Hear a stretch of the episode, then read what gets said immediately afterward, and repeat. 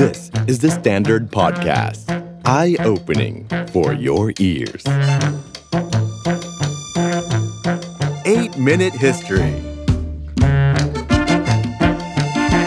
เราทุกคนบนโลกนี้นะครับเวลาที่เรามองแผนที่โลกแล้วนะครับก็จะพบว่าประกอบไปด้วยทวีปหลากหลายทวีปด้วยกันและอีกหลากหลายมหาสมุทรด้วยกันแต่เวลาเราดูไปเราอาจจะไม่ได้ตระหนักนะครับว่ากว่าที่เราจะได้แผนที่โลกดังที่เราเห็นเป็นปัจจุบันนี้เป็นต้นแบบของการศึกษาภูมิศาสตร์โลกนี้เนี่ยกว่าที่จะได้มันมาและสมบูรณ์แบบนี้ต้องอาศัยความพยายามและความเพียรของบรรดานักสำรวจนะครับจากหลากหลายประเทศในยุคศตวรรษที่สิบห้าแล้วก็ศตวรรษที่สิบหกอย่างมโหฬารทีเดียวประวัติศาสตร์แปดนาทีของเราในวันนี้ครับจะคุยถึงเรื่องของหัวข้อของยุคแห่งการค้นพบหรือว่า Age of Discovery นะครับว่าที่เราจะเห็นโลกอย่างที่เป็นอยู่ทุกวันนี้ว่าเกิดมาจากอะไรบ้างจะพบแบบนี้นะครับว่า Age of Discovery ชื่อมันยิ่งใหญ่มากครับแต่จริงๆช่วงเวลาแห่งประวัติศาสตร์ช่วงนี้กินเวลาโดยประมาณสี่สิบกว่าปีแค่นั้นเองนะครับเราคงจะได้ยินนะครับเรื่องของนักสำรวจหลายๆคนเลยซึ่งคนไทยนั้นคุ้นชื่อกันดีแม้ว่าจะเป็น Cristoforo Colombo แม้ว่าจะเป็น Americus Vespucius Vasco da Gama Fernão de Magalhães ก็เป็นนักสำรวจหลายหลายคนเลยที่เราจะได้ยินชื่อซึ่งบุคคลเหล่านี้รวมกันนะครับในการที่ต่อเติมความเข้าใจของพวกเขาการสำรวจของพวกเขา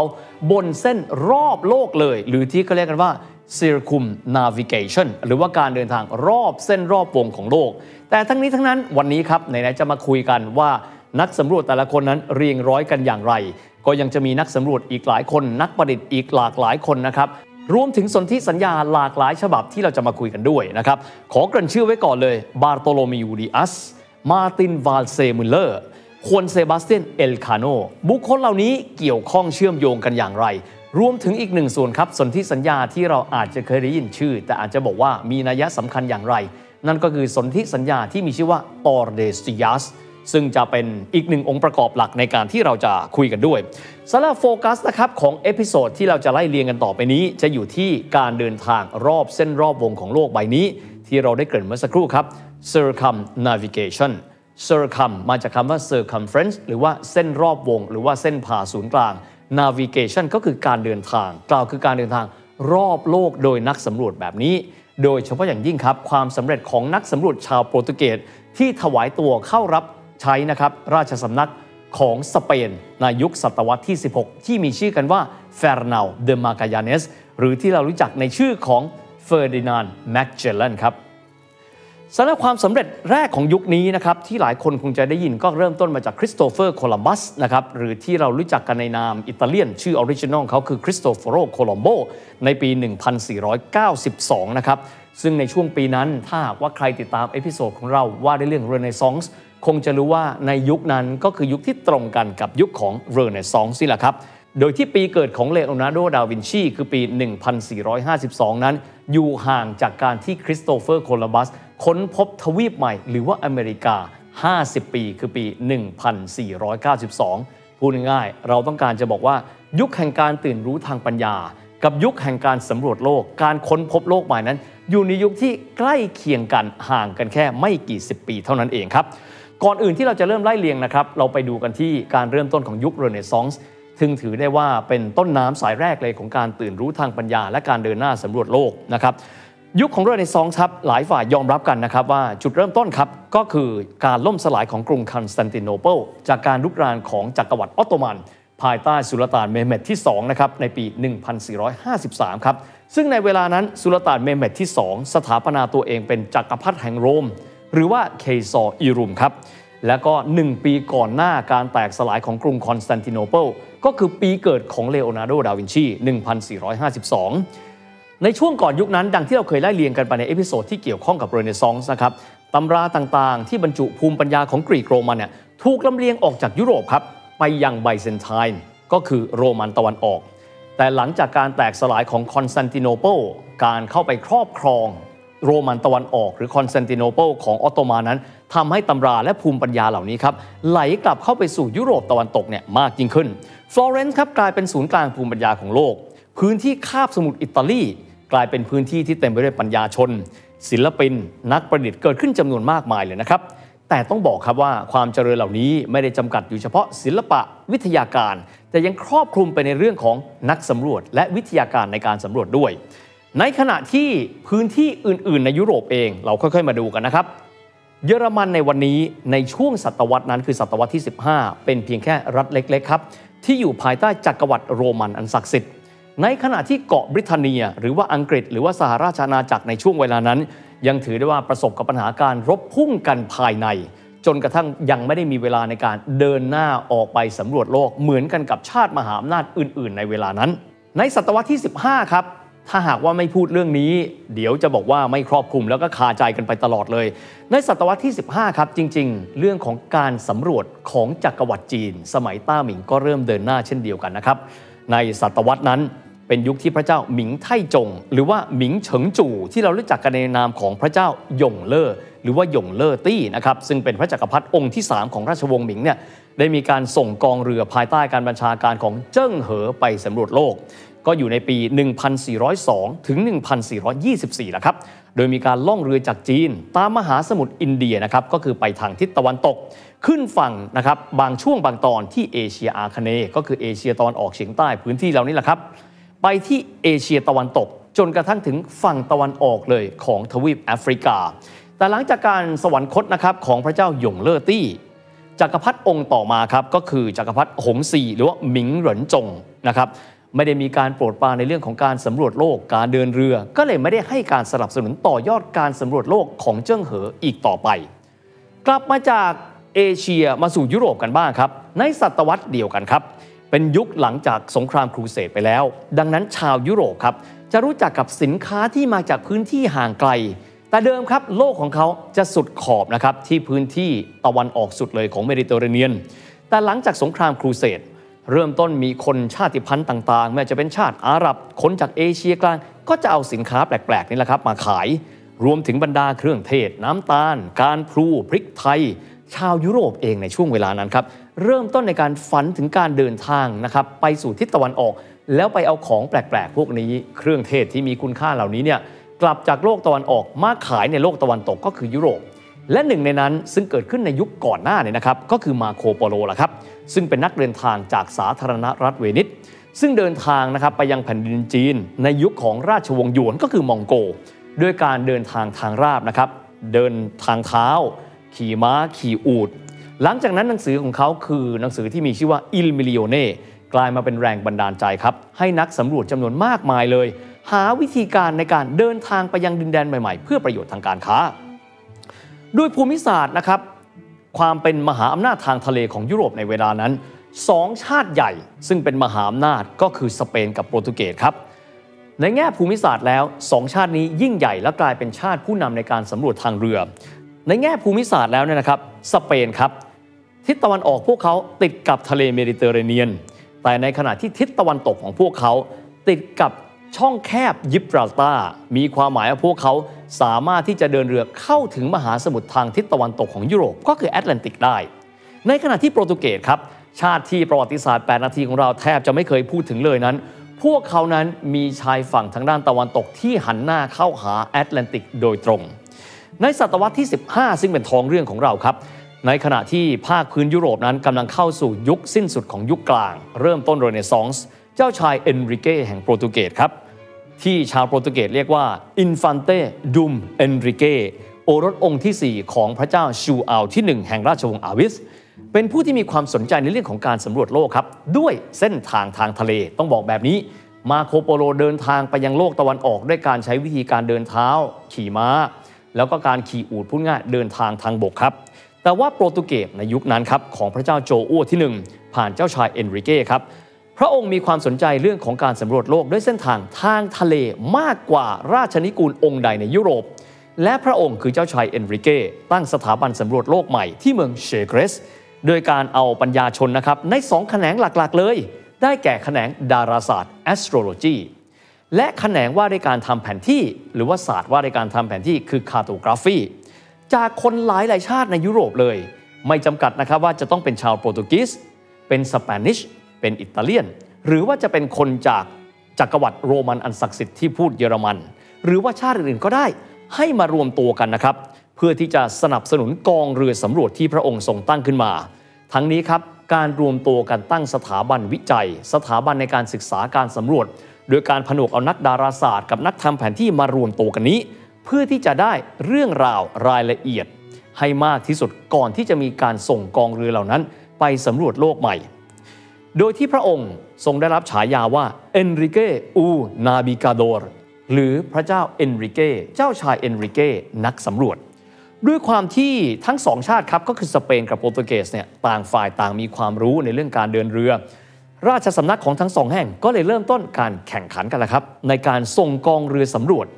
เพื่อไปหาดินแดนใหม่โดยเฉพาะอย่างยิ่งเลยต้องการเดินเรือไปยังทิศตะวันออกเพื่อที่จะนำเอาสินค้าที่มีค่าเหล่านี้แหละครับมาอย่างเป้าหมายกล่าวคือนำเอาสินค้าเช่นจากจีน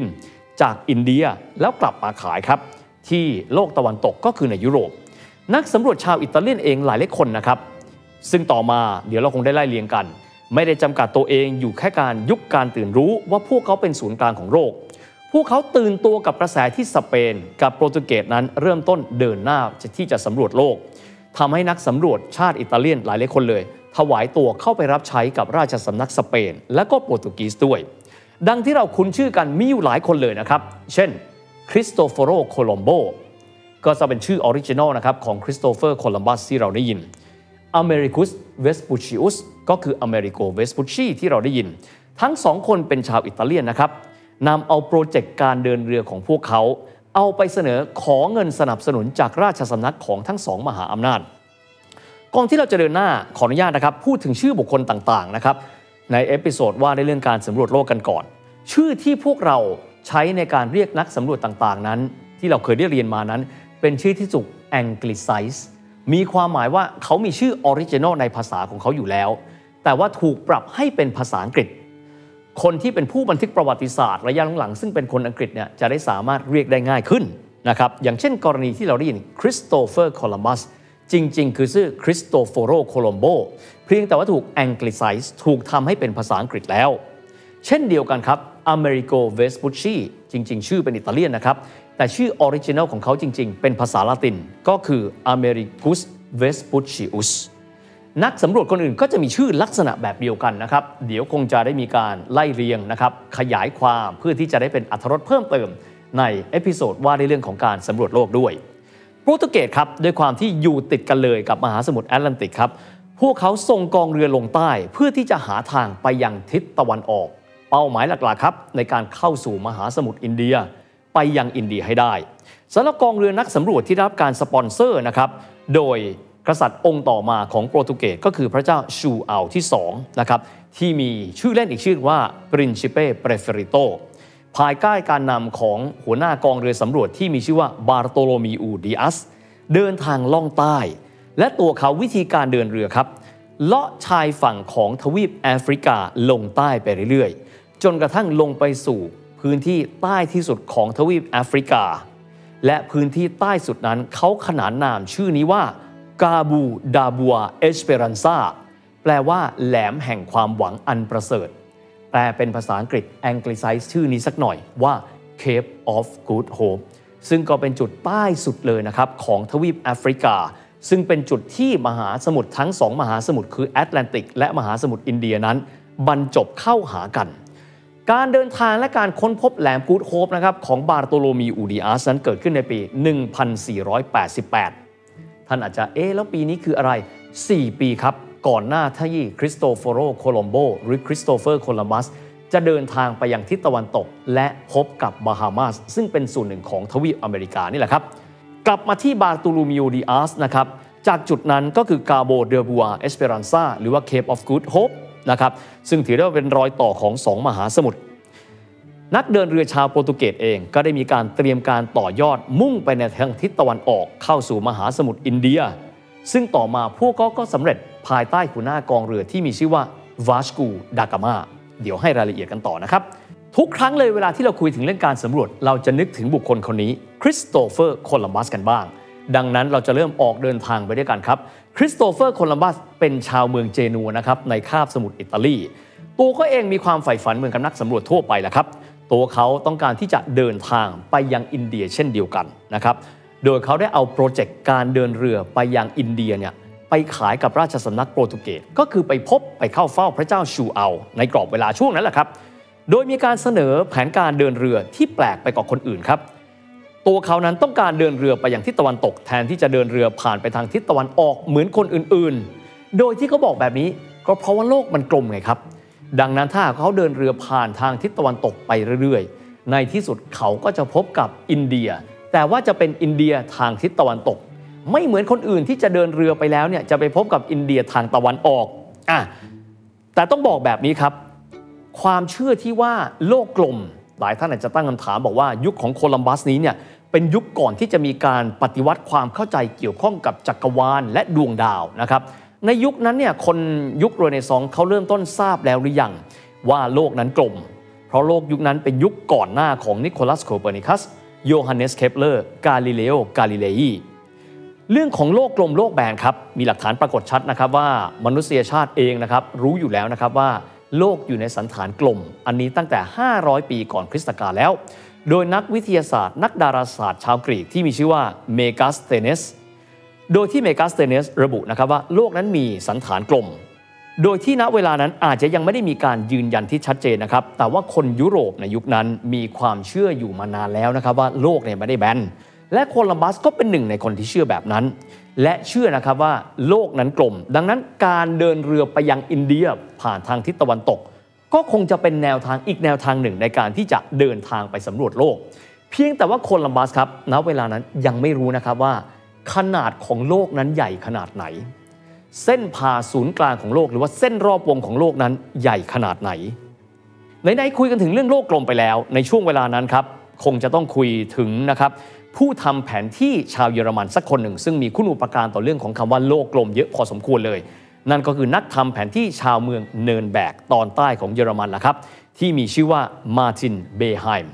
ชายคนนี้ครับเริ่มต้นทำลูกโลกจำลองเป็นครั้งแรกนะครับเขานั้นทำลูกโลกเสร็จในปีหนึ่งพันสี่ร้อยเก้าสิบสองก็เป็นปีเดียวกันล่ะครับที่โคลัมบัสนั้นเดินทางไปถึงดินแดนใหม่ก็คืออเมริกาสำหรับลูกโลกของมาร์ตินเบไฮม์ครับถือได้ว่าฉีกแนวมากเพราะแผนที่ในสมัยนั้นจะทำกันเป็นแผ่นแบนๆนะครับแต่ว่าเบไฮม์นั้นคิดแบบนี้ไม่ใช่ในเมื่อโลกมันกลมเราหาวิธีไหมเอาแผนที่ไปอยู่บนสันฐานที่กลมลูกโลกลูกแรกที่เขาทำมีชื่อว่า Erd Apfel เป็นภาษาเยอรมันนะครับคำว่า Erd แปลว่าโลกก็คือ Earth นั่นแหละครับ Apfel แปลว่า Apple มีความหมายว่าลูกโลกลูกแรกที่มนุษยชาติประดิษฐ์ขึ้นนั้นมีชื่อว่า Erd Apfelด้วยการทำให้แผนที่ซึ่งเคยเป็นแผ่นแบนนั้นทำให้เป็นทรงกลมครับแต่ความน่าสนใจก็คือแผนที่ของเขายังไม่ได้มีการบรรจุทวีปใหม่ที่มีชื่อว่าอเมริกาลงไปอ่ะกลับมาที่ข้อเสนอโคลัมบัสกันบ้างนะครับโคลัมบัสนำข้อเสนอของเขาในการที่จะไปพบอินเดียเนี่ยในทางทิศตะวันตกให้กับพระเจ้าชูอัลที่สองนะครับพระเจ้าชูอัลที่สองเนี่ยเอาแผนการอันนี้แล้วไปคุยกับผู้เชี่ยวชาญการเดินเรือของโปรตุเกสแต่ผู้เชี่ยวชาญเดินเรือในโปรตุเกสบอกว่าระยะทางของโคลัมบัสที่บอกว่าจะเดินทางไปยังอินเดียเนี่ยด้วยการอ้อมโลกใช้ระยะทาง สองพันสี่ร้อย ไมล์ทะเลมันดูสั้นเกินกว่าที่จะวนไปอีกขอบโลกหนึ่งแล้วไปพบอินเดียทางทิศตะวันตกนะครับผู้เชี่ยวชาญจากสถาบันที่มีชื่อว่าเชเกรสดังที่ได้บอกเชื่อว่าโคลัมบัสคงคำนวณผิดพลาดเพราะโลกนั้นไม่ได้เล็กอย่างที่โคลัมบัสคิดแน่ๆนอกจากนี้ครับจากความสำเร็จของบาร์โตโลมิอูดิอัสในปีหนึ่งพันสี่ร้อยแปดสิบแปดทำให้ราชสำนักโปรตุเกสครับปฏิเสธการสนับสนุนแผนของโคลัมบัสเพราะคิดว่าพวกเขาอยากทุ่มสรรพกำลังทั้งหมดเลยให้กับการเดินทางไปยังทิศตะวันออกมากกว่าการแบ่งทรัพยากรไปในการสำรวจสองทิศทางในเวลาเดียวกันด้วยสาเหตุนี้แหละครับโคลัมบัสจึงบ่ายหน้าไปขายโปรเจกต์ของเขากับราชสำนักสเปนแทนที่ราชสำนักสเปนในเวลานั้นครับอยู่ภายใต้ราชวงศ์คัสติลโยลีออนที่มีนะครับราชินีอิซาเบลล่าเป็นประมุขพร้อมกับพระสวามีก็คือเจ้าชายเฟอร์นันโดแห่งอารากอนหลายคนถามอารากอนคืออะไรท่านดูง่ายๆครับอารากอนปัจจุบันนี้ก็คือกาตาลุญญาบาร์เซโลนานี่แหละครับในเวลานั้นครับราชสำนักสเปนยอมเดิมพันกับโคลัมบัสครับโดยได้ให้งบประมาณในการที่เขาจะเดินเรือไปสำรวจทางทิศตะวันตกการเดินทางไปยังทิศตะวันตกเพื่อไปหาอินเดียของเขาครับประกอบไปด้วยเรือสามลำเป็นเรือลำใหญ่ที่มีชื่อว่าซานตามาเรียเรือลำเล็กอีกสองลำมีชื่อว่าปินตาและก็นินยาพวกเขาเดินทางออกนะครับจากปาโลสเดลาฟรอนเตราในเดือนสิงหาคมปีหนึ่งพันสี่ร้อยเก้าสิบสองพวกเขาใช้เวลาหกสิบวันในการข้ามมหาสมุทรแอตแลนติกและได้พบกับแผ่นดินที่พวกเขาเชื่อว่า นี่แหละคือเป้าหมายที่พวกเราหาและนั่นแหละคือทิศตะวันตกของอินเดียจุดที่พวกเขาพบครับจริงๆแล้วยังไม่ใช่พื้นแผ่นดินอเมริกานะครับแต่ว่าเป็นเกาะที่อยู่ไม่ได้ไกลจากทวีปอเมริกาในเวลานี้นั่นก็คือเกาะบาฮามาสนั่นคือจุดที่เราได้ยินกันมานะครับว่าคริสโตเฟอร์โคลัมบัสก็คือคริสโตฟอโรโคลัมโบและน้องชายของเขาที่มีชื่อว่าบาร์โตโลเมโอโคลัมโบรวมถึงกองเรือสเปนนั้นเดินทางไปพบทวีปอเมริกาแล้วโดยพวกเขาในเวลานั้นยังไม่รู้นะครับว่านี่คือแผ่นดินใหม่พวกเขาเชื่อแค่ว่านั่นคือทิศตะวันตกของอินเดียว่าง่ายๆล่ะครับเขาเชื่อว่าโลกนั้นมีเส้นรอบวงที่ไม่ได้ใหญ่มากนักการเดินทางไปสู่อินเดียสามารถทำได้ด้วยการเดินทางไปสู่ทิศตะวันตกแล้วก็จะพบอีกทิศหนึ่งของอินเดียต้องยอมรับว่าเวลานั้นยังไม่มีใครรู้นะครับว่าโลกใหญ่ขนาดไหนและยังไม่มีใครรู้ด้วยซ้ำครับว่านอกจากเอเชียยุโรปและแอฟริกาโลกนี้ยังมีทวีปใหญ่อีกหนึ่งทวีปเป็นที่น่าสังเกตนะครับว่าลูกโลกของเบไฮม์ดังที่เราได้บอกไปแล้วที่มีชื่อว่าแอดอัฟเฟลที่ทำขึ้นในปีหนึ่งพันสี่ร้อยเก้าสิบสองเป็นลูกโลกก็จริงนะครับแต่ประกอบไปด้วยทวีปหลักๆแค่สามทวีปครับก็คือทวีปยุโรปเอเชียและแอฟริกาโดยที่มีน้ำล้อมรอบและน้ำนั้นก็คือมหาสมุทรแอตแลนติกส่วนตอนใต้ก็คือมหาสมุทรอินเดียเพราะตอนนั้นยังไม่มีใครรู้ครับว่าสิ่งที่โคลัมบัสพบนั้นมันคืออะไรหลังจากการค้นพบแผ่นดินบาฮามาสครับที่เขาเชื่อว่ามันคืออินเดียตะวันตกโคลัมบัสเดินทางนะครับข้ามแอตแลนติกไปยังพื้นที่ที่เขาเชื่อว่านั่นคืออินเดียอีกสามครั้งรวมเป็นการสำรวจของโคลัมบัสทั้งหมดสี่ครั้งด้วยกันและนั่นแหละครับก็คือการที่สเปนเริ่มต้นการขยายอำนาจของจักรวรรดิพวกเขาในแผ่นดินใหม่ในเวลาต่อมาด้วยเป็นที่น่าสังเกตนะครับว่าผู้ค้นพบแผ่นดินใหม่หรือทวีปอเมริกาเรารู้กันมาตลอดว่าคือคริสโตเฟอร์โคลัมบัสแต่ว่าชื่อดินแดนใหม่แห่งนี้ทำไมไม่ชื่อโคลัมบัสทำไมไม่ชื่อโคลัมโบทำไมไม่มีการตั้งชื่อเป็นเกียรติให้กับตัวคนที่พบทวีปใหม่นี้แต่กลับตั้งชื่อตามนักสำรวจรุ่นน้องที่มีชื่อว่าอเมริกุสเวสปุชชิอุสหรืออเมริโกเวสปุชชีตอนหน้าเรามาตามกันครับว่าชายคนนี้อเมริโกเวสปุชชีเขาเจออะไรและทำไมทวีปอเมริกาจึงตั้งชื่อตามเขาและไม่ได้ตั้งชื่อตามโคลัมบัสนอกจากนี้ครับการแข่งขันกันของราชสำนักโปรตุเกสและราชสำนักสเปนจะเดินหน้าไปอย่างไรและถ้าเกิดสำรวจและเกิดมีความทับซ้อนจะแก้ไขปัญหาความขัดแย้งตรงนั้นอย่างไร The Standard Podcast Eye-opening for your ears This is the Standard Podcast Eye-opening for your ears eight minute Historyขณะนี้ทุกท่านกำลังอยู่ในบริบทของยุคแห่งการสำรวจโลกหรือว่า Age of Discovery นะครับก็คือในปลายศตวรรษที่สิบห้าในศตวรรษที่สิบหกซึ่งโลกทั้งใบนั้นก็ถูกนะครับสำรวจด้วยนักสำรวจหลักๆเลยที่ถวายตัวเข้าไปรับใช้ในราชสำนักสเปนแล้วก็โปรตุเกสความเดิมในตอนที่แล้วนะครับจบตอนที่ว่าคริสโตเฟอร์โคลัมบัสนั้นสามารถที่จะเดินทางข้ามแอตแลนติกแล้วไปพบกับสิ่งที่เขาเรียกกันว่าเป็นอินเดียทางตะวันตกซึ่งจริงๆแล้วก็คือเกาะบาฮามาสซึ่งถือว่าเป็นส่วนหนึ่งละครับของทวีปอเมริกาโดยที่ตัวเขาเองก็ไม่รู้ด้วยซ้ำว่านั่นคือมวลแผ่นดินอีกหนึ่งมวลนะครับประเด็นคือว่าถ้าเราพูดบอกว่าการสำรวจโลกนี้เนี่ยนะครับณเวลานั้นเป็นการแข่งขันกันระหว่างราชสำนักสองแห่งคือราชสำนักสเปนกับโปรตุเกสบางครั้งมันอาจจะนำไปซึ่งการขัดแย้งกันได้เพราะว่าแผนที่ใหม่ดินแดนใหม่เองก็ยังคงไม่มีใครรู้ว่าหน้าตาเป็นยังไงดังนั้นประวัติศาสตร์แปดนาทีในวันนี้ครับเราจะมาคุยกันถึงประเด็นนี้การแข่งขันกันในการหาโลกใหม่สำรวจโลกใหม่การแข่งขันของสองราชสำนักสเปนและก็โปรตุเกสรวมถึงสนธิสัญญาที่เป็นการแบ่งอาณาเขตของการสำรวจโลกใหม่ที่มีชื่อว่าสนธิสัญญาตอร์เดซิยัสครับในกรอบเวลาแบบนั้นครับคริสโตเฟอร์โคลัมบัสนอกเหนือไปจากที่การที่เขาเดินเรือเนี่ยแล้วก็ไปพบกับบาฮามาสแล้วก็พื้นที่อื่นๆในดินแดนซึ่งเขายังคิดว่าเป็นอินเดียตะวันตกทั้งหมดเขาเดินทางไปทั้งหมดสี่ครั้งด้วยกันส่วนหนึ่งครับเขาเดินทางไปยังเกาะคานารีสซึ่งเขาบอกนะครับว่าพื้นที่เกาะตรงนี้เป็นพื้นที่ของสเปนโปรตุเกสบอกไม่ใช่พื้นที่ตรงนี้ไม่ไกลจากแผ่นดินเราต้องเป็นพื้นที่ของเราประเด็นคือเมื่อสองมหาอำนาจทางทะเลของโลกเนี่ย เจอปัญหานี้ครับเกิดมีความขัดแย้งในอนาคตถ้ากองเรือทั้งสองเดินทางไปสำรวจแล้วเกิดทับเส้นทางกันแล้วเกิดความขัดแย้งจะทำอย่างไรครับดังนั้นทั้งสองฝ่ายจึงเห็นควรนะครับว่าเรามาร่วมกันทำสนธิสัญญาสักฉบับหนึ่งไหมแบ่งเขตกันไปเลยว่าใครสำรวจโซนไหนนะครับในปีหนึ่งพันสี่ร้อยเก้าสิบสี่ครับคือสองปีหลังจากที่คริสโตเฟอร์โคลัมบัสเดินทางไปบาฮามาสนะครับราชสำนักทั้งสองแห่งได้มีการตกลงกันในสัญญานี้ทางฝ่ายของโปรตุเกสครับนำโดยพระเจ้าชูอัลที่สองสเปนโดยราชวงศ์นะครับคัสติลยาลีออนโดยกษัตริย์เฟอร์นันโดที่สองแห่งอารากอนแล้วก็พระราชินีอิซาเบลล่าแห่งคัสติลยานะครับ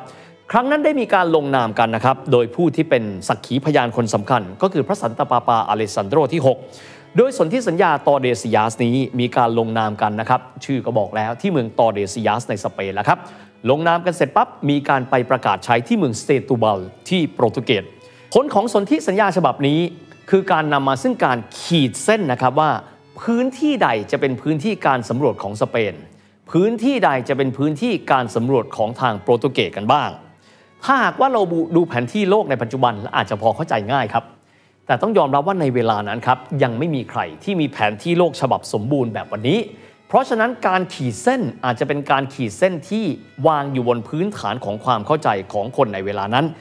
ยากที่จะอธิบายถ้าเรามองแต่ว่านักประวัติศาสตร์ในยุคนี้สามารถใช้ความเข้าใจและการแบ่งพื้นที่ในวันนั้นเนี่ยแล้วมาขีดเส้นนะครับ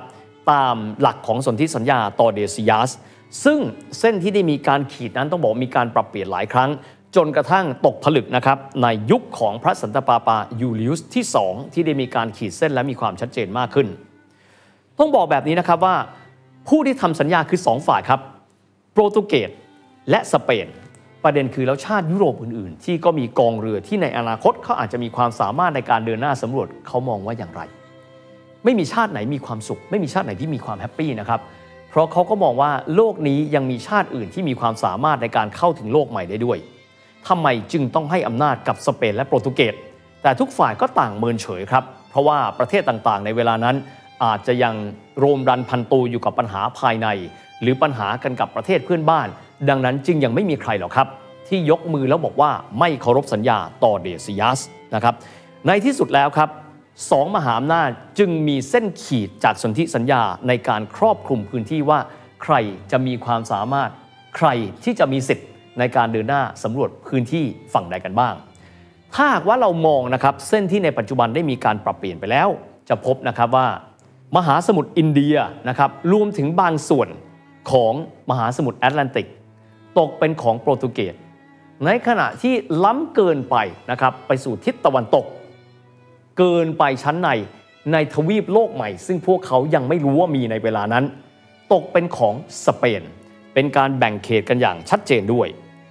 ทีนี้ครับหลังจากที่มีสนธิสัญญาตอเดซิยัสได้สี่ปีคือปีหนึ่งพันสี่ร้อยเก้าสิบแปดครับโปรตุเกสครับประสบความสำเร็จต่อยอดความพยายามของบาร์โตโลมิอูดิอัส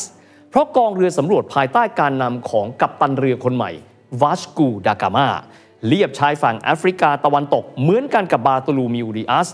ลงสู่แหลมกูดโฮปเข้าสู่มหาสมุทรอินเดียเดินทางสู่ทิศตะวันออกและพบกับชมพูทวีปหรืออินเดียโดยเส้นทางเรือนะครับโดยที่พื้นที่แรกที่เขาพบคือเมืองแคลิคัตในปีหนึ่งพันสี่ร้อยเก้าสิบแปดมีความหมายว่าหกปีหลังจากความสำเร็จของคริสโตเฟอร์โคลัมบัส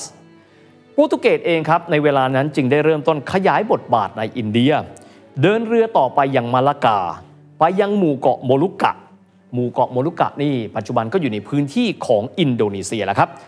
สำหรับความสำเร็จในครั้งนั้นก็เลยทำให้วาสโกดากามาได้รับการแต่งตั้งเป็นข้าหลวงใหญ่ในอินเดียและทั้งหมดนี้นะครับอยู่ในเขตแดนที่ถูกกำหนดโดยสนธิสัญญาตอเดซิยัสซึ่งมีความหมายว่าทิศตะวันออกของยุโรปคือเขตอิทธิพลของโปรตุเกสครับทีนี้มาอีกส่วนหนึ่งกันบ้างครับเส้นแบ่งเขตแดนการสำรวจภายใต้สนธิสัญญาตอเดซิยัสนี้เนี่ยกินเข้าไปถึงดินแดนตะวันตกสุดนะครับของมหาสมุทรแอตแลนติกอยู่เล็กน้อยและพวกเขาเมื่อกางแผนที่ดูแล้วในปีหนึ่งพันห้าร้อยพวกเขาได้มีการส่งกองเรือไปยังขอบสุดทางด้านทิศตะวันตกที่ถูกขีดเส้นแดนเอาไว้โดยสนธิสัญญาตอเดซิยัสในปีนั้นนักสำรวจกองเรือชาวโปรตุเกสที่มีชื่อว่าเปโดร อัลวาเรซ กาบรัลนำกองเรือสำรวจสิบสามลำข้ามมหาสมุทรแอตแลนติก และไปยังขอบสุดที่ถูกขีดเส้นโดยสนธิสัญญาตอร์เรซิยัสและยึดพื้นที่ทิศตะวันออกของแผ่นดินใหม่ที่พวกเขายังไม่รู้ว่ามันคืออะไรพื้นที่ผืนใหญ่มหาศาลเกือบครึ่งของทวีปอเมริกาใต้ในปัจจุบันถูกขีดเอาไว้โดยสนธิสัญญาตอร์เรซิยัสเปโดรกาบรัลยึดพื้นที่ในส่วนนั้นให้เป็นของโปรตุเกสและถวายให้เป็นของขวัญกับกษัตริย์มานูเอลที่หนึ่งซึ่งเป็นผู้ที่ครองราชย์ต่อจากพระเจ้าชูอัลที่สองจากวันนั้นจนวันนี้แผ่นดินนั้นเป็นที่ตั้งของประเทศเดียวในทวีปอเมริกาใต้ที่พูดภาษาโปรตุเกสแผ่นดินนั้นมีชื่อว่าบราซิลจนตัวเขามีฉายาว่าเปโดรดูบราซิลสำหรับเปโดรอัลบาเรสกาบราลนะครับถือเป็นมนุษย์คนแรกบนโลกนี้เลยที่ได้เคยเดินทางไปถึงสี่ทวีปทั่วโลกครับก็คือยุโรปบ้านเกิดตัวเขาเองแอฟริกาใต้เอเชียก็คือเขาเดินทางไปถึงอินเดียเพราะว่าครั้งหนึ่งครับเขาเคยเป็นลูกเรือของวาสโกดากามาเมื่อครั้งที่เดินทางไปสู่อินเดียและตะวันออกไกลและพันธกิจหลังสุดของเขาก็คือการยึดแผ่นดินบราซิลซึ่งอยู่ฝั่งตรงกันข้ามของมหาสมุทรแอตแลนติกให้เป็นกรรมสิทธิ์ของโปรตุเกสในทวีปอเมริกากลับมาที่คริสโตเฟอร์โคลัมบัสกันบ้างครับเขาตายลงในปีหนึ่งพันห้าร้อยหกนะครับโดยที่ยังมีความเชื่อว่าแผ่นดินที่เขาเจอในเวลานั้นและเดินทางเที่ยวไร้เที่ยวคือสี่รอบเนี่ยคืออินเดียทิศตะวันตกครับโดยที่พวกเขาก็เรียกคนพื้นเมืองที่นั่นว่าอินเดียโดยที่ตัวเขานั้นไม่เคยรู้เลยนะครับว่านั่นคือพื้นที่แผ่นดินใหม่ที่เป็นมวลแผ่นดินที่มีขนาดใหญ่เท่ากันกับทวีปทวีปหนึ่งสำหรับสาเหตุนะครับที่โลกไม่ได้มีการเอาชื่อของเขามาตั้งเป็นชื่อทวีปใหม่แต่กลับไปตามชื่อนักสำรวจชาวอิตาเลียนซึ่งเป็นนักสำรวจรุ่นน้องนะครับแต่ว่าทั้งสองคนนี้เกิดปีเดียวกันคือปีหนึ่งพันสี่ร้อยห้าสิบเอ็ดกล่าวคือสองคนนี้เนี่ยอายุมากกว่าเลโอนาร์โดดาวินชีเนี่ยหนึ่งปีนักสำรวจผู้นั้นมีชื่อว่าอเมริโกเวสปุชชีสาเหตุที่ตั้งชื่อทวีปใหม่ว่าอเมริกาแทนที่จะเป็นโคลัมบัสโคลอมโบหรืออะไรก็ตามแต่สาเหตุเป็นดังต่อไปนี้ครับช่วงสุดท้ายของชีวิตของคริสโตเฟอร์โคลัมบัสนี้นะครับอเมริกุสเวสปุชชิอุสซึ่งเป็นนักสำรวจชาวอิตาเลียนเช่นเดียวกันถวายตัวทำงานนะครับให้กับราชสำนักของทั้งสองมหาอำนาจเลยกล่าวคือเริ่มต้นทำงานให้กับราชสำนักโปรตุเกสในปีหนึ่งพันสี่ร้อยเก้าสิบเก้าถึงหนึ่งพันห้าร้อย สองปีจากนั้นเข้าไปทำงานให้กับราชสำนักสเปนในปีหนึ่งพันห้าร้อยเอ็ดถึงหนึ่งพันห้าร้อยสองในปีหนึ่งพันห้าร้อยเอ็ดครับหรือว่าเก้าปีหลังจากที่โคลัมบัสนั้นพบบาฮามาสอเมริโกเวสปุชชีบอกมาแบบนี้แผ่นดินที่เขาพบไม่ใช่อินเดียตะวันตกครับแต่ว่าสิ่งที่เขาพบและเขาขึ้นฝั่งเป็นมวลแผ่นดินหรือว่าแลนด์แมสใหม่เป็นแผ่นดินที่ไม่เคยรู้จักกันมาก่อนแม้แต่ชาวยุโรปเองก็ไม่เคยรู้ว่าโลกใบนี้มีแลนด์แมสหรือว่ามวลแผ่นดินที่มีขนาดใหญ่เป็นทวีปอีกหนึ่งแผ่นดินหกปีให้หลังจากที่เขาได้มีการประกาศการค้นพบว่าพื้นที่นั้นคือแผ่นดินใหม่คือในปีหนึ่งพันห้าร้อยเจ็ดครับก็คือหนึ่งปีหลังการตายของโคลัมบัสนักทำแผนที่หรือว่าคาร์โทกราฟิกส์นะครับชาวเยอรมัน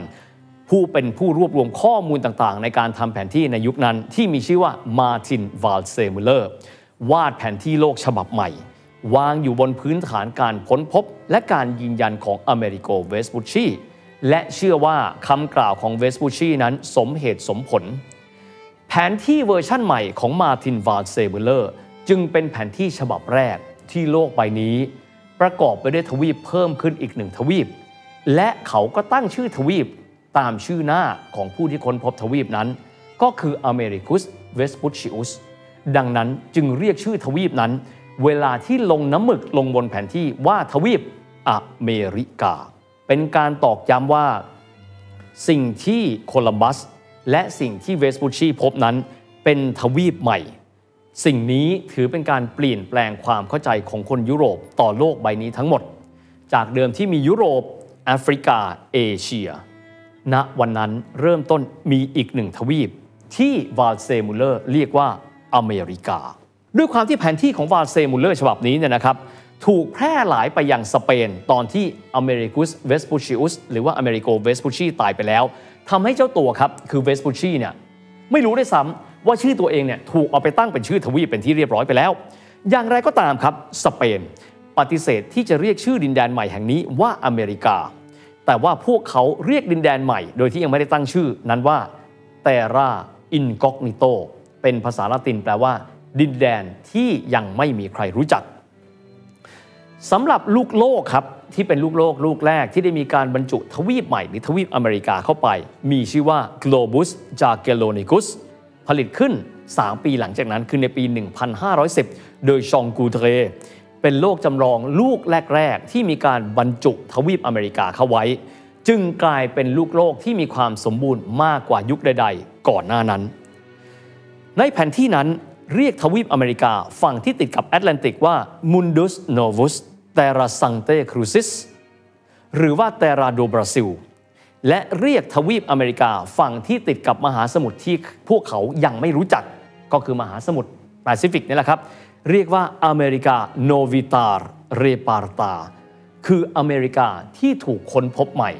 ต้องบอกนะครับว่าเรามองย้อนกลับไปเมื่อช่วงปีนั้นเรายังไม่รู้นะครับว่าโรคนี้มีภูมิศาสตร์ที่สมบูรณ์แบบอย่างไร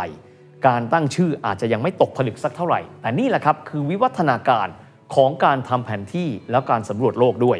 ถ้าหากว่าเราดูแผนที่โลกรุ่นใหม่จากบาร์เซมูเลอร์หรือว่าลูกโลกลูกใหม่เราอาจจะคิดนะครับว่าในเวลานั้นน่ะโลกรู้แล้วว่าเรามีทวีปใหม่ที่เกิดขึ้นมาแต่มหาสมุทรที่มีการเชื่อมโยงระหว่างทวีปใหม่กับเอเชียมหาสมุทรนั้นโลกนี้ยังไม่รู้จักคนยุโรปยังไม่รู้ว่านั่นคือมหาสมุทรอะไรท่านลองคิดดูแล้วกันครับว่าเรามองย้อนกลับไปในเวลานั้นเราไม่รู้แต่คนที่ค้นพบครับว่ามหาสมุทรมีอีกหนึ่งมหาสมุทรและนั่นคือมหาสมุทรแปซิฟิกที่เชื่อมโยงอเมริกากับตะวันออกของเอเชียจะยิ่งใหญ่ขนาดไหนและสิ่งนั้นจะบรรลุได้ก็ต่อเมื่อมีคนที่สามารถที่จะเดินเรือแล้วไปสำรวจจากยุโรปข้ามแอตแลนติกไปยังอเมริกาจากอเมริกาข้ามไปยังเอเชียคนคนนั้นมีชื่อโปรตุเกสว่า Fernão de Magalhães สำหรับ Fernão de Magalhães เรารู้จักในนามของ Ferdinand Magellan เนี่ยนะครับซึ่งก็เป็นเหมือนเดิมนะครับก็ชื่อของเขาเนี่ยถูก Anglicize จาก Fernão de Magalhães ชื่อโปรตุเกสเปลี่ยนให้เป็น Ferdinand Magellan หลายคนจะบอกว่าเป็นคนสกอตหรือเปล่าไม่ใช่นะครับตัวเขาเป็นคนโปรตุเกสต้องบอกแบบนี้ครับว่าคุณอุปการของเขานั้นถือได้ว่ามหาศาลทีเดียวนะครับเพราะว่าเขามีการเดินเรือและค้นพบหลายสิ่งหลายอย่างมากเช่นช่องแคบแมกเจลลันมหาสมุทรแปซิฟิกอ้าวเราไปดูกันบ้างนะครับว่าพันธกิจของเขานั้นเป็นอย่างไรกันบ้างนะครับหลังจากที่ราชสำนักโปรตุเกสเดินหน้านะครับครอบครองบราซิลเดินหน้าไปพบอินเดียแล้วราชสำนักสเปนอันนี้ภายใต้กษัตริย์พระองค์ใหม่คือพระเจ้าคาร์ลอสที่ห้าได้มีการสถาปนากองเรือสำรวจครับด้วยที่ต้องการที่จะเดินทางไปยังหมู่เกาะโมลุกกะซึ่งเป็นหมู่เกาะที่มีการค้าขายบรรดาสไปซ์หรือว่าเครื่องเทศขนาดใหญ่มากที่ชาวโปรตุเกสนั้นเดินทางผ่านทางทิศตะวันออกแล้วไปพบแล้วพระองค์จึงได้มีการตั้งกองเรือสำรวจโดยที่มีโปรเจกต์ใหม่ที่มีชื่อว่า Armada de Molucca ชื่อก็ชัดเจน Armada แปลว่ากองเรือก็คือกองเรือที่จะเดินหน้าไปสำรวจหมู่เกาะโมลุกกะนั่นแหละครับโดยได้มีการตั้งนักสำรวจชาวโปรตุเกสย้ำนะครับเฟร์นัลโด มาการยาเนสเป็นชาวโปรตุเกสแต่ถวายตัวเข้าไปรับใช้ราชสำนักสเปนนะครับสำหรับเฟอร์ดินานด์ แมกเจลลันนะครับพันธกิจของเขาคือการนำกองเรือนี้เดินทางไปสู่เกาะโมลุกกะทั้งนี้ครับด้วยความที่สนธิสัญญาตอเดซิยาสบอกว่าสเปนไม่สามารถเดินเรือไปทางทิศตะวันออกได้จึงจำเป็นต้องล่องเรือไปอย่างทิศตะวันตกพูดง่ายๆคืออ้อมโลกและให้เจอโมลุกกะให้ได้สำหรับกองเรือนี้ครับอาร์มาดาเดอโมลุกกะประกอบไปด้วยเรือห้าลำใช้เวลาเดินเรือต้องบอกแบบนี้ครับจำได้ไหมโคลัมบัสเดินทางไปอเมริกาก็คือไปบาฮามาสหกสิบวันแต่การเดินเรือภายใต้พันธกิจนี้อาร์มาดาเดอโมลุกกะใช้เวลาเกือบสามปีเต็มสำหรับกองเรือสำรวจนะครับในครั้งนี้มีเรือประกอบด้วยกันทั้งหมดห้าลำด้วยกันผู้นำกองเรือครับเฟร์นัลโด มาการยาเนสหรือว่าเฟอร์ดินานด์ แมกเจลลันเป็นชาวโปรตุเกสนะครับด้วยความที่กองเรือเป็นกองเรือสัญชาติสเปนครับดังนั้นคนที่เป็นกัปตันเรือจึงมีผสมผสานระหว่างกัปตันเรือชาวโปรตุเกสกับกัปตันเรือซึ่งเป็นขุนนางชาวสเปนแล้วก็มีลูกเรือผสมผสานครับของหลากหลายชาติพันธุ์ด้วยกันลูกเรือชาวโปรตุเกสก็มีอยู่ด้วยนะครับและหนึ่งในลูกเรือคนสำคัญนะครับซึ่งเป็นชาวโปรตุเกสซึ่งเป็นญาติของเฟอร์ดินานด์ แมกเจลลันมีชื่อว่าดูอาร์เต้ บาร์โบซานอกจากนี้ยังมีอีกหนึ่งคนครับที่ถูกแต่งตั้งเป็นผ ผู้บัญชาการเรือหนึ่งในห้าลำที่มีชื่อว่าซูอัลเซราชื่อเป็นภาษาสเปนถ้าเราไปค้นจะใช้คำว่าควนเซราโนแต่ถ้าเกิดว่าเป็นชื่อโปรตุเกสออริจินอลจะมีชื่อว่าซูอัลเซรานอกจากนี้นะครับยังมีลูกเรือชาวโปรตุเกสอีกหนึ่งคนที่เป็นคนสำคัญครับก็คือเอสเตบาลโกเมสสำหรับลูกเรือนะครับในกองเรือนี้ประกอบไปด้วยคนหลากหลายสัญชาติอย่างที่บอกโปรตุเกสสเปนอีกหนึ่งคนไม่เอ่ยไม่ได้ครับเป็นปัญญาชนชาวเวนิสครับมีชื่อว่าอันโตนิโอปิกาเฟตตาเขาทำหน้าที่เป็นผู้ช่วยนะครับผู้นำกองเรือสำรวจและมีบทบาทสำคัญมากในการจดบันทึกการเดินทางตลอดการเดินทางโดยละเอียดจำชื่อเขาไว้นะครับอันโตนิโอปิกาเฟตตาเพราะว่าคนที่บันทึกเหตุการณ์ตั้งแต่ต้นจนจบก็คือเขานี่แหละครับเรือลำนี้ทั้งหมดเลยมีลูกเรือรวมผู้บัญชาการเรือผู้นำกองเรือคือแมกเจลลันสองร้อยเจ็ดสิบเจ็ดคนปัญหาเป็นแบบนี้ครับเป็นกองเรือสัญชาติสเปนครับแต่ผู้นำเป็นคนโปรตุเกสแล้วมันจะมีปัญหาอะไรกันไหมอ่ะสำหรับเรือห้าลำนี้ครับถูกต่อขึ้นที่อู่ต่อเรือที่เมืองเซบียาที่แคว้นอันดาลูเซียซึ่งอยู่ภาคใต้ของสเปนนะครับเรือลำที่หนึ่งเป็นเรือธงครับแฟลกชิพมีชื่อว่าตรินิดัดมีกัปตันเรือและผู้บัญชาการกองเรือคือFerdinand Magellan ลำที่สองซานอันโตนิโอคนที่เป็นกัปตันเรือคือควนเดอการ์ตาเคนาเป็นคนที่ทำหน้าที่เหมือนเจเรนะครับในการตรวจการกองเรือทั้งหมดด้วยเป็นขุนนางที่รับการแต่งตั้งโดยกษัตริย์คาร์ลอสที่ห้าแห่งสเปนควนเดอการ์ตาเคนาคนนี้รับผิดชอบด้านการเงินการค้าของทั้งกองเรือเรือลำนี้สำคัญนะครับเป็นเรือที่บรรจุจำนวนเสบียงมากที่สุดด้วยเรือลำที่สามครับมีชื่อว่ากอนเซปซิออนผู้นำกองเรือมีชื่อว่ากาสปาร์เดเกซาดาเรือลำนี้มีลูกเรือหนึ่งคนครับที่จำเป็นต้องพูดถึงครับควนเซบาสเตียนเอลกาโนสำหรับชายคนนี้เป็นอดีตอาชญากรจากแคว้นบาสนะครับที่ได้รับการปล่อยตัวแล้วก็ติดทันบนนะครับโดยทางการให้ทำคุณไถ่โทษด้วยการให้เข้ามาเป็นลูกเรือลำนี้ก็คือเรือคอนเซปซิออนแต่จำชื่อเขาไว้นะครับควนเซบาสเตียนเอลกาโนเรือลำที่สี่ครับมีชื่อว่าวิกตอเรียกัปตันเรือมีชื่อว่าลุยส์เดเมนโดซาและเรือลำสุดท้ายมีชื่อว่าซานติอาโกกัปตันเรือเป็นชาวโปรตุเกสที่มีชื่อว่าชูอัลเฟราหรือว่าควนเซราโนเรือทั้งห้าลำครับมีค่าต่อเรือสูงถึงแปดล้านเจ็ดแสนกว่าเมราเวดิสเมราเวดิสเป็นหน่วยเงินนะครับของโปรตุเกสในเวลานั้นมีค่าเสบียงและค่าจ้างรวมอีก หนึ่งจุดสอง ล้านเมราเวดิสเรือทั้งห้าครับออกจากฝั่งซันลูกาเดเบราเมดาของสเปนในเดือนกันยายนของปีหนึ่งพันห้าร้อยสิบเก้าจากนั้นแวะพักที่สถานีแรกที่เมืองเทเนริเฟและเกาะคานารีสระหว่างทางครับอย่างที่เราเกริ่นเอาไว้ครับกองเรือเป็นกองเรือสัญชาติสเปนนะครับแต่ว่าผู้นำกองเรือกับลูกเรือจำนวนหนึ่งเป็นชาวโปรตุเกสจะมีข้อขัดแย้งอะไรกันหรือเปล่านะครับเป็นธรรมชาติละครับไม่พอใจกันแน่นอนเพราะว่าลูกเรือชาวสเปนเองไม่ค่อยเชื่อใจความสามารถนะครับในการเดินเรือของแมกเจลลันตั้งคำถามระหว่างทางตลอดเลยทำไมเดินทางแล้วพยายามต้องเลียบชายฝั่งตะวันตกของแอฟริกาแทนที่จะข้ามแอตแลนติกไปโดยตรงถามแบบนี้เพราะอะไรครับมีความรู้สึกไม่ไว้ใจครับผู้บัญชากรเรือเป็นคนโปรตุเกสล่องเรือเลียบฝั่งแอฟริกาตะวันตกซึ่งเป็นเขตอิทธิพลของโปรตุเกส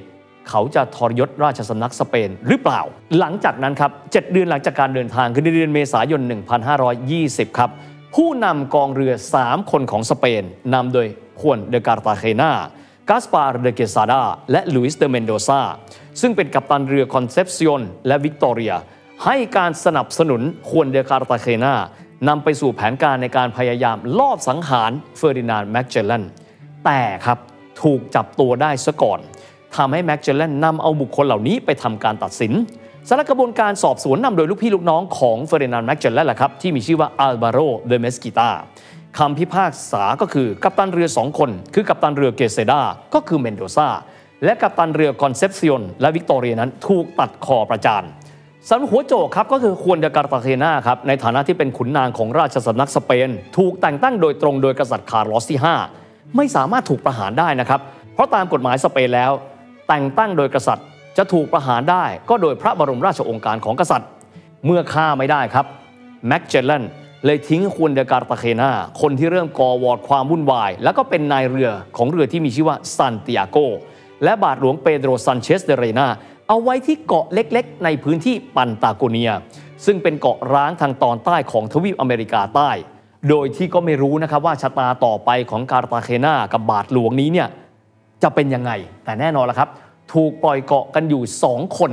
ก็คงจะต้องตายระหว่างทางแต่สำหรับตัวเขาครับแมกเจลลันก็สามารถที่จะเคลมได้ว่าเขาไม่ได้มีการสั่งประหารขุนนางของราชสำนักสเปน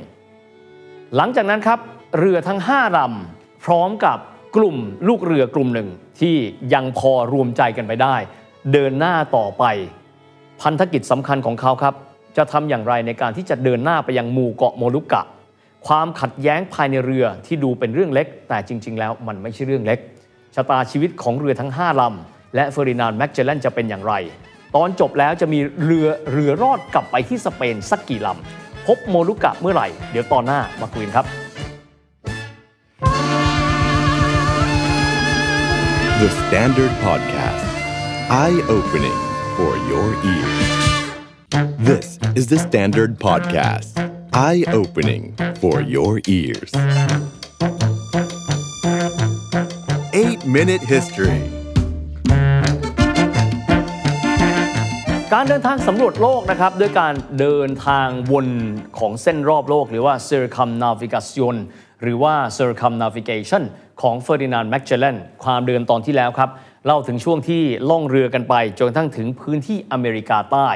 และเกิดมีการทรยศ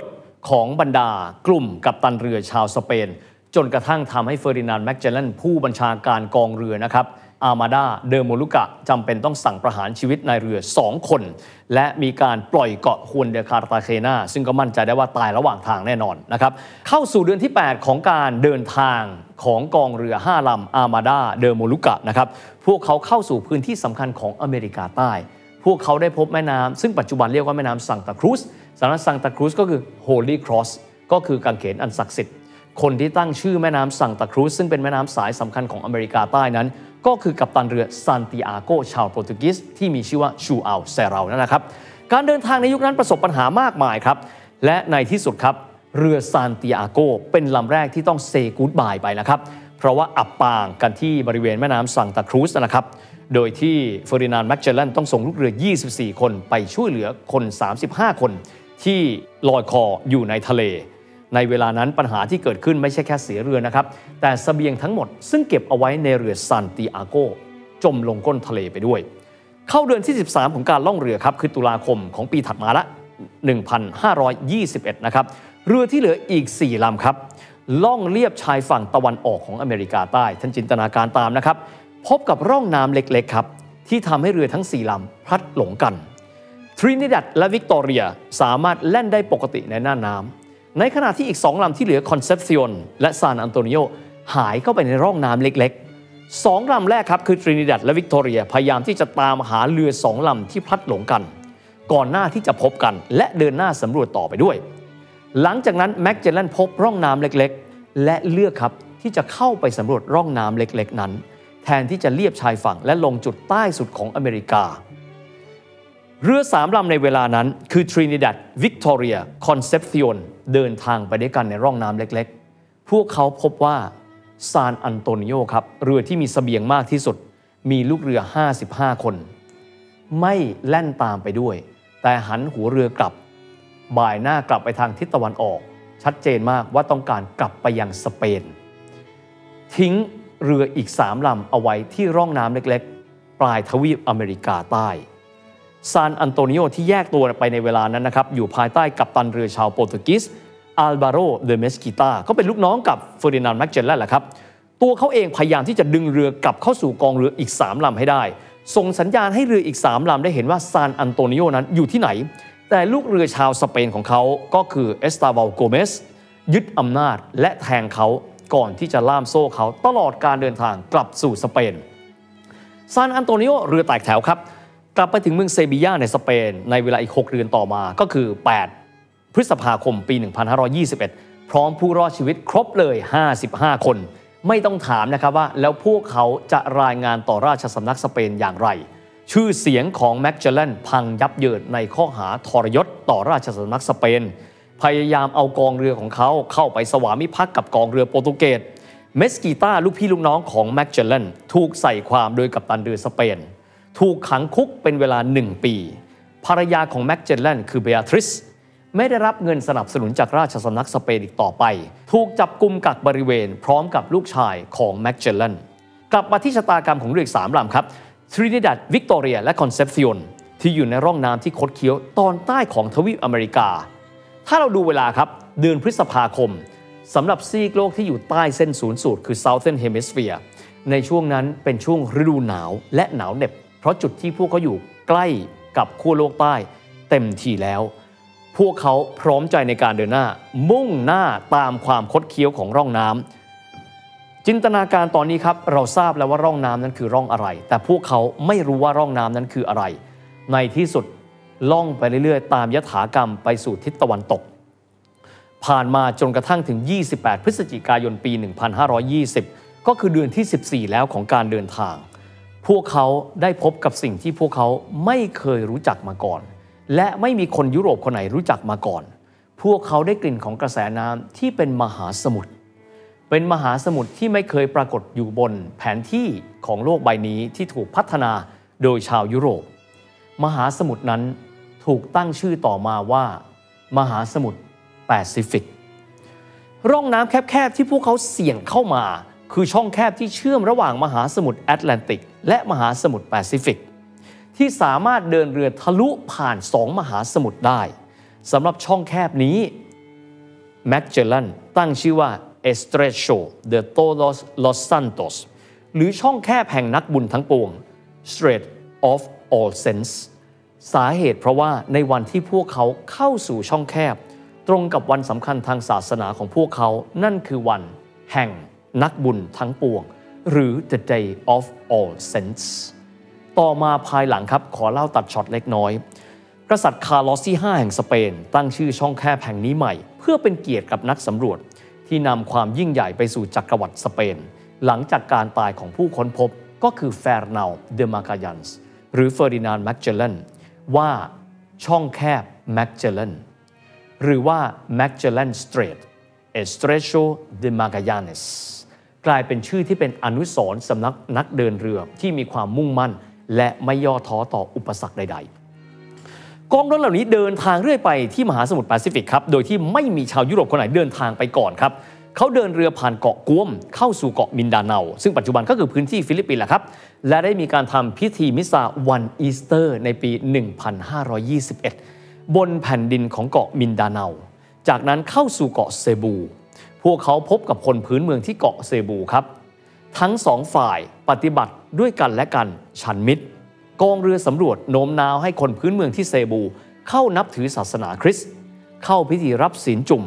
ชาวเมืองเซบูนับพันคนเลยพร้อมใจกันรับศีลจุ่มเป็นคริสตศาสนิกชนต่างฝ่ายต่างมอบของมีค่าให้กับกันและกันยุโรปมอบเพชรนินจินดาของมีค่าจากตะวันตกในขณะที่ชาวเซบูมอบสินค้าผลผลิตพื้นเมืองตอบแทนเป็นจำนวนมากมายด้วยความที่การเดินทางนั้นจะสิ้นสุดไม่ได้ครับเพราะเป้าหมายของพวกเขาคือโมลุกกะพวกเขาเดินทางต่อไปยังพื้นที่ข้างเคียงเกาะเซบูครับที่มีชื่อว่าเกาะมาร์ตันและพบกับคนพื้นเมืองอีกเผ่าหนึ่งที่มีชื่อว่าลาปูลาปูชาวลาปูลาปูครับแตกต่างไปจากชาวเซบูครับปฏิเสธที่จะเข้ารีดรับคริสตศาสนาลูกเรือของแมกเจลลันจึงตอบโต้ด้วยการเผาที่อยู่อาศัยของพวกลาปูลาปูทำให้เกิดการสู้รบกันขึ้นชาวเซบูในเวลานั้นเลือกที่จะทำตัวเป็นกลางครับเพราะทั้งสองฝ่ายก็คือมิตรและแน่นอนด้วยความอ่อนล้าด้วยความไม่ชำนาญภูมิประเทศและมีจำนวนน้อยกว่ามหาศาลทำให้นักรบสเปนและโปรตุเกสที่แม้ว่าจะสวมเสื้อเกราะหุ้มทั้งตัวแต่พวกเขามีจำนวนแค่สี่สิบเก้าคนเทียบกับจำนวนนักรบของลาปูลาปู หนึ่งพันห้าร้อย คนท้ายที่สุดนักรบหลายคนถูกสังหารรวมถึงผู้บัญชาการกองเรือสำรวจเฟอร์นัลเดมาการยาเนสนักสำรวจที่ยิ่งใหญ่ที่สุดคนหนึ่งของโลกถูกสังหารตายด้วยชนเผ่าพื้นเมืองที่เกาะมาร์ตันพร้อมด้วยบุตรชายนอกสมรสของเขาคริสโตวัลเรเบโลหลังจากการตายของแมกเจลลันครับลูกเรือที่เหลือจำเป็นต้องเลือกแล้วครับว่าใครจะเป็นผู้นำของพวกเขาในที่สุดก็เลือกน้องเขยของแมกเจลลันที่มีชื่อว่าดูอาร์เต้บาร์โบซาและเลือกควนเซราโนหรือชูอัลเซรากัปตันเรือโปรตุเกสอีกคนหนึ่งเป็นรองผู้บัญชาการกองเรือนักสำรวจที่เหลือต้องล่าถอยไปและพึ่งพิงชาวเซบูระหว่างที่พวกเขากำลังใช้ชีวิตอยู่บนเกาะเซบูก่อนจะเดินเรือพวกเขากินอาหารกันชาวเซบูบางส่วน มองว่าพวกเขาไม่อยากที่จะต่อสู้กันกับพวกลาปูลาปูเลยเดินหน้าในการลอบสังหารบรรดานักสำรวจที่เหลือโดยที่พวกเขาสังหารบรรดานักสำรวจและนักรบชาวสเปนตายไปอีกยี่สิบเจ็ดคนควนเซราโนหรือชัวอัลเซรารอดตายและกลับไปที่เรือและขอให้ลูกเรือสเปนนั้นจ่ายค่าไถ่รักษาชีวิตของตัวเองแต่ลูกเรือสเปนในเวลานั้นเลือกที่จะทิ้งตัวเขาเอาไว้ที่เกาะเซบูแน่นอนตัวเขาก็ถูกสังหารโดยชาวเกาะเซบูในเวลาต่อมาในเวลานั้นครับบุคคลสำคัญมากๆคือปัญญาชนจากเวนิสที่ลงเรือไปในฐานะของผู้ที่บันทึกการเดินทางคืออันโตนิโอ ปิกาเฟตตาบันทึกเหตุการณ์ที่บอกว่าตัวเขายังมีชีวิตรอดอยู่และบันทึกเหตุการณ์ต่อไปว่าในเวลานั้นชูอัล การ์วาโลคือผู้ตัดสินใจทิ้งควนเซราโนเพื่อที่ตัวเขาเองจะได้เป็นผู้นำกองเรือคนต่อไป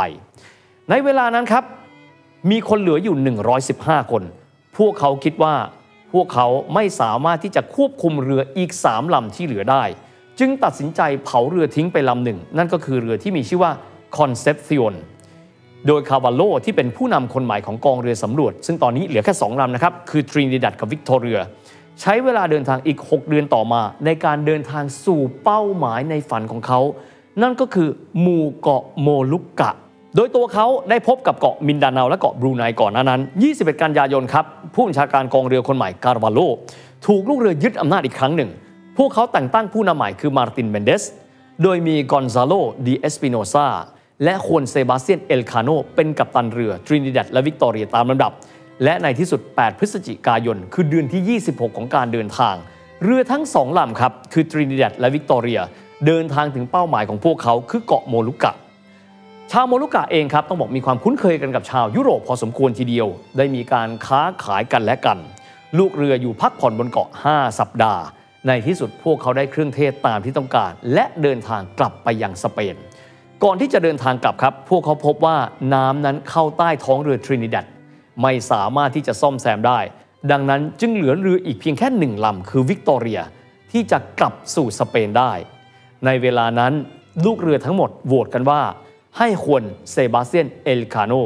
เป็นผู้นำกองเรือที่ตอนนี้เหลืออยู่เพียงแค่ลำเดียวในการเดินทางกลับสู่สเปนจากโมลุกะครับมองไปเบื้องหน้าก็คือทิศตะวันตกที่พวกเขาจะต้องเดินทางเข้าสู่หน้าน้ำของโปรตุเกสตามสนธิสัญญาต่อเดซิยัสพวกเขาจึงต้องหาวิธีการในการที่จะผ่านพื้นที่อิทธิพลของโปรตุเกสข้ามมหาสมุทรอินเดียกลับไปยังสเปนให้ได้ช่วงเก้าเดือนในขากลับพวกเขาเจอกับปัญหาหลากหลายเสบียงขาดแคลนลูกเรือตายไปเพราะหิวโหยยี่สิบคนบางคนถูกโปรตุเกสจับตัวเอาไว้เหลือเพียงแค่สิบแปดคนแต่พวกเขายังคงรักษาเครื่องเทศที่มีน้ำหนักยี่สิบหกตันที่ได้จากโมลุกะกลับสู่สเปนและสามารถเข้าท่าเรือซานลูกาเดเบราเมดาได้ในวันที่หกกันยายนหนึ่งพันห้าร้อยยี่สิบสองใช้เวลาในการเดินทางเกือบสามปีก่อนที่ลูกเรือทุกคนจะเดินทางไปยังเซบียาและบายาโดลิดเพื่อเข้าเฝ้ากษัตริย์คาร์ลอสผู้เฝ้ารอความสำเร็จตลอดเวลาสามปีที่ผ่านมาการเดินทางครั้งนี้ยาวนานสามปีกองสำรวจขนาดสองร้อยเจ็ดสิบเจ็ดคนเหลือกลับมาสิบแปดคนผู้นำกองเรือเสียชีวิตจากการสังหารของคนท้องถิ่น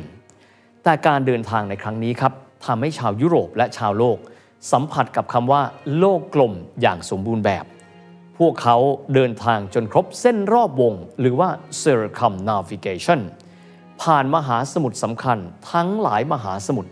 ที่เชื่อมต่อสี่ทวีปหลักว่าการเดินทาง Circumnavigation นั้นมีหน้าตาเป็นอย่างไรสำหรับ Fernão de Magalhães หรือว่า Ferdinand Magellan แม้ว่าตัวเขาจะไม่ได้อยู่ต่อเห็นความสำเร็จของการสำรวจโลกในครั้งนี้แต่ชื่อของเขาครับได้รับเกียรติ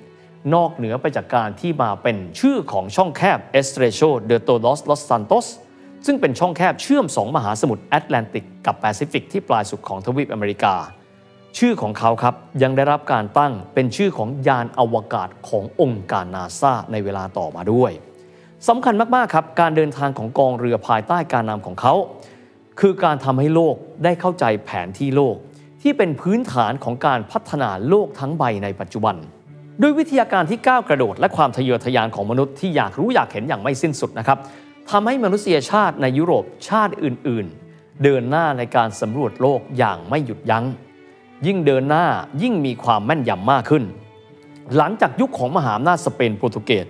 ก้าวสู่ยุคของมหาอำนาจฝรั่งเศสและบริเตนใหญ่ที่เดินหน้าสำรวจพื้นที่ต่างๆทั่วโลกไม่ว่าจะเป็นคาบสมุทรอาระเบียซับซาฮาราซาฮาราใช้วิทยาการที่พวกเขามีในการครอบครองสั่งสมจนนำไปสู่การครอบครองโลกในเวลาต่อมาท่านเคยสังเกตไหมครับหากเรามองการแบ่งพื้นที่ต่างๆของโลกในยุคหลังจากนั้นจะพบว่าทำไมการแบ่งพื้นที่โลกในยุคหลังๆจึงมีลักษณะเป็นเส้นสี่เหลี่ยมมีลักษณะเหมือนเป็นรูปทรงเลขาคณิตไม่ได้มีลักษณะที่ไม่มีสวดทรง